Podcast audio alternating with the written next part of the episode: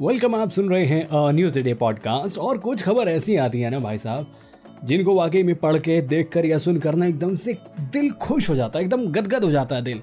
तो ऐसी ही एक खबर आज मुझे मिल गई। और खबर ये है कि मुंबई के अंदर व्हील चेयर बास्केटबॉल लीग होने वाली है।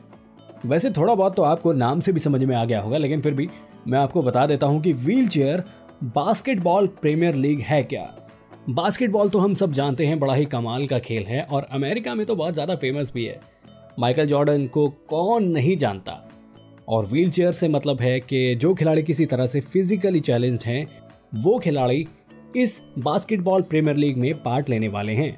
और ऐसे में ये लीग मुंबई के अंदर अब होने जा रही है। जी हाँ सैटरडे और संडे को दो दिन ये लीग खेली जाएगी, जिसके अंदर पाँच अलग अलग टीमें भाग ले रही हैं और इनमें 20 से भी ज़्यादा नेशनल और इंटरनेशनल लेवल के व्हील चेयर बास्केटबॉल प्लेयर्स भाग लेंगे। और इसके अंदर कुछ प्लेयर ऐसे भी हैं जो कि पहले आर्म फोर्सेज में थे, जो कि अब wheelchair basketball premier league में भाग ले रहे हैं।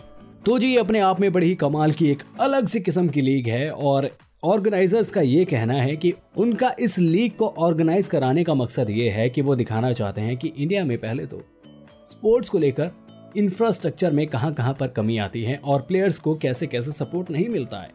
इसको लेकर जो है, वो थोड़ा सा लोगों का ध्यान इस तरफ़ खींचना चाहते थे और दूसरा, इस लीग से हमें ये भी सीखने को मिलता कि देखिए ना, जैसे हम कोविड के चलते कितना पीछे हट गए थे और थोड़ा सा बंधा बंधा सा महसूस करने लगे थे तो ये लीग सिखाती है कि अगर हौसला हो तो आप क्या कुछ नहीं कर सकते।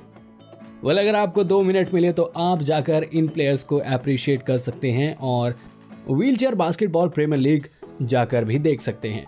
तो ये था आज का अ न्यूज़ डे पॉडकास्ट उम्मीद करता हूँ कि आपको पसंद आया होगा।